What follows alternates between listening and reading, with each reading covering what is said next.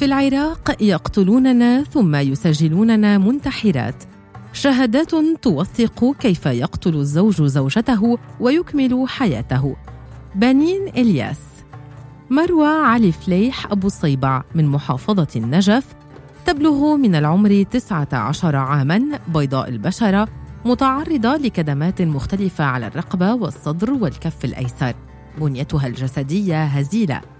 سبب الوفاة الاختناق شنقاً. فارقت الحياة في 20 نيسان أبريل 2022 حسب تقرير الطبيب الشرعي. ليلة وفاة مروى اتصلت بوالدتها لتطلب منها مبلغا من المال لتدفعه لمدرستها فهي ما زالت في المرحلة الثانوية. يروي علي أبو صيبع والد الضحية لرصيف 22 حين وصلت إلى البيت سمعت صوت زوجتي تناديني بأن ابنتي تريد محادثتي. أول كلمة قالتها وهي تمازحني بابا بابا 300 ألف هلا. وهي طريقة يتمازح من خلالها العراقيون من أجل طلب المال عن طريق التحية. كان عمل الوالد متوقفا نوعا ما. طلب منها أن تمهله بضعة أيام كي يؤمنه. أجابته مروى بأن لديها امتحانات وعليها أن تدفع. هنا تدخلت الوالدة. أخذت الهاتف وطلبت أن تتحدث مع محمد زوج ابنتها. يروي الحاج علي طلبت منه زوجتي أن يقرض مروى المال وسيردونه إليه بعد أيام. فما كان منه إلا أن أنهى المكالمة. توترت زوجتي كثيرا وعند الساعة الخامسة فجرا أرسلت مروى رسالة صوتية تخبر والدتها بأنها ستقرأ القرآن وتخلد إلى النوم. عند الساعة الثامنة صباحا اتصل والد زوج مروى بي ليبلغني بأن ابنتي انتحرت شنقت نفسها. توجهنا إلى بيت ابنتي وهي كانت تقطن مع عائلة زوجها محمد فوجدنا ابنتي معلقة بالثريا في غرفة نومها. كانت لحظة لا توصف. انهارت زوجتي. فيما حاولت أن أثبت قليلا من أجلها وبدأت سريعا الشكوك تراودني يقول الوالد. ويضيف رفضوا الاتصال بالشرطة. اقترب مني والد زوجها ليخبرني بأن العار سيقع علينا لأنها أقدمت على الانتحار وبأنه علينا أن نقفل الموضوع بدلا من السين والجيم والمشكلات التي قد تحل علينا. رفضت أن أصغي إليه فابنتي لم تنتحر. اتصل الوالد بأخيه وطلب إليه أن يبلغ الشرطة. في هذا الوقت كان يراقب البيت وأهله.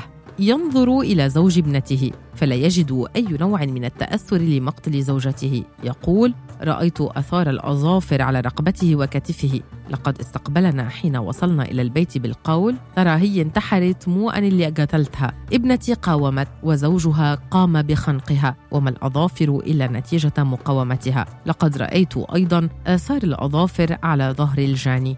كانت مروى تتعرض للعنف الدائم. أخبرت أهلها أكثر من مرة عن سوء أخلاق زوجها وعن معاملته لها والعنف الذي تتعرض له. لم يمر على زواجها خمسة أشهر لذا آثر أهلها الصمت خوفا من المجتمع في حال أرادوا تطليقها. يروي الوالد القانون لم ينصفنا لقد دفعوا الرشاوى كي لا يتم التحقيق في الحادثة. منذ شهرين إلى اليوم لم يستدعى زوجها للتحقيق والاستماع إلى إفادته. حتى الطب العدلي لم ينصف ابنتي. خوفا من الميليشيات والتهديدات. بعد مناشدات منظمات المجتمع المدني والتواصل مع الناشطات والمدافعات عن حقوق المرأة تم تحريك الدعوة وإخراج الجثة من قبرها ونقلها إلى العاصمة. ولكن حتى اللحظة لم يصدر أي قرار. يكشف الوالد أن هناك ضغوطا عشائرية وعروضا مادية وصلت إلى مئة ألف دولار من أجل إسكاتي. وديان إسماعيل عباس. تبلغ من العمر 27 عاماً وهي من محافظة بغداد.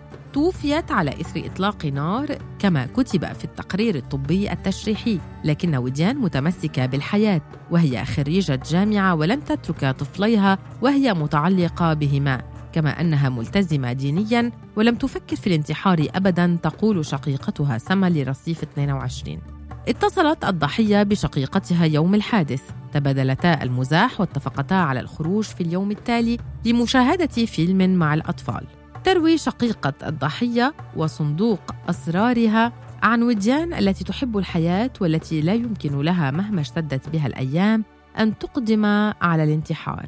لن تنتحر. وتنفجر بالبكاء. تصمت قليلا ثم تعود لتكمل. تلقينا اتصالا عند الساعة الثانية عشرة ليلا من أقارب زوج أختي المغدورة ليبلغونا بأن أختي انتحرت.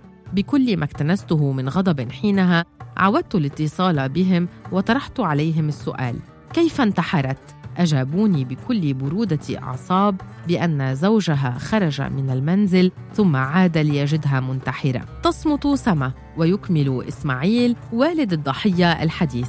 طلبوا منا أن نحضر لاستلام جثتها. ذهبت إلى الطب العدلي وتم تسليم ابنتي وحين راجعت مركز الشرطة أخبروني بأن المسدس خال من البصمات وبأن الطلقة التي خرجت منه استقرت في السقف العالي في الغرفة وبأن مسرح الجريمة نظيف من أي شيء حتى أن الشرطة لم تجد آثار دماء. يصمت الوالد وعلامات الغضب والحزن بادية على محياه. تقول سما رفض المركز تزويدنا بأي أوراق تخص الدعوة. وتم إخفاء الأطفال عنا. اتصلت بعد أن أكملت مراسيم الدفن بهاتف أختي فأجابتني ابنتها التي تبلغ من العمر خمس سنوات خالي قتلوا أمي وبعدها تم إغلاق الهاتف ولم نعرف أي شيء عن الأطفال فيما لم يتخذ أي إجراء في حق زوجها ولم يفتح تحقيق في الحادثة. ملاك حيدر الزبيدي شابة عشرينية من محافظة النجف تزوجت بشاب أحبته بشدة بعد علاقة دامت بينهما بالرغم من رفض ذويها له. والسبب أن عائلة الشاب متشددة جدا. أصرت ملاك على الزواج ودافعت عن حبها وقررت الارتباط به حسب شقيقتها سارة.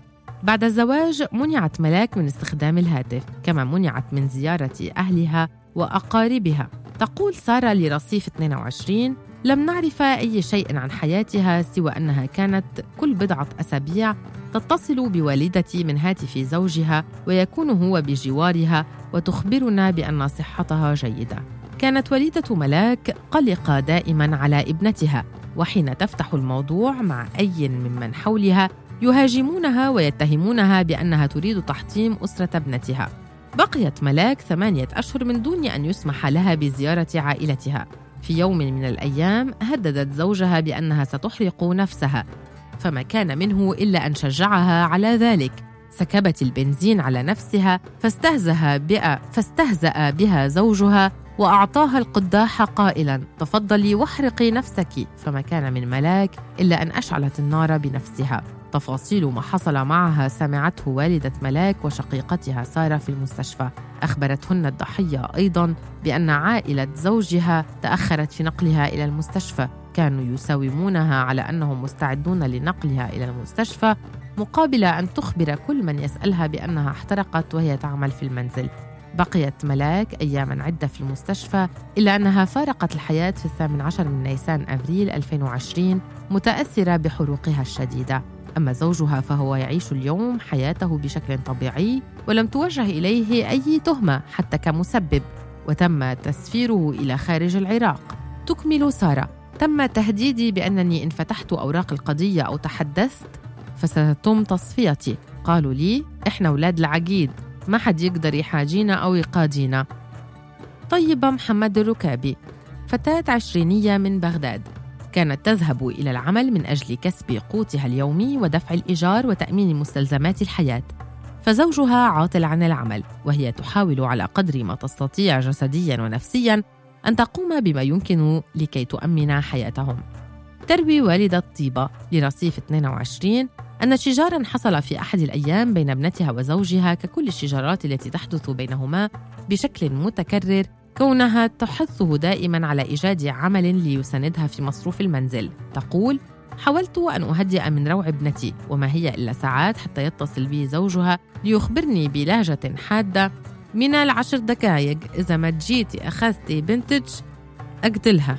كان الزوج يهدد ويصرخ ويتوعد. سارعت أم طيبة في الذهاب إلى منزل ابنتها وهي في الطريق.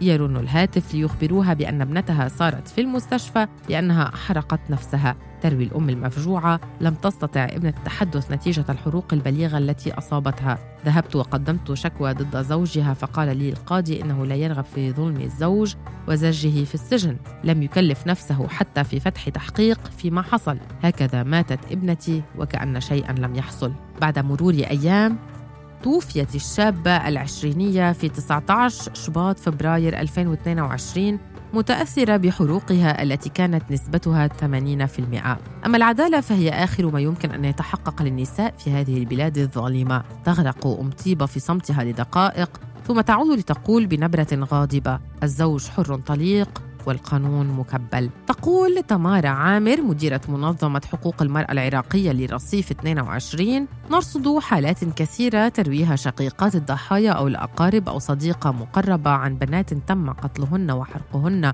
أو شنقهن ومن ثم تسجيلها كحالة انتحار في القضاء. وتضيف في بعض الحالات أهل الجاني تكون لديهم مقدرة مالية فيزيفون الحقائق عن طريق دفع المال واستخدام الحيل القانونية من أجل التستر على الجريمة وتثبيتها كانتحار. وتشير إلى أنه لا يوجد رصد واضح في هذا الشأن بسبب سلطة العشيرة على الفرد إذ يتم قتل النساء بدم بارد. فيما أحد أهم أسباب هذا القتل هو ثقافة العنف وقانون التأديب في مجتمعنا الذي يعطي الحق للرجل في أن يكون معنفا ومسيطرا على حياة المرأة بالكامل. نحن نعاني من نسب عالية من زواج القاصرات في المجتمع وهم شريحة أساسية من ضحايا الانتحار المفتعل.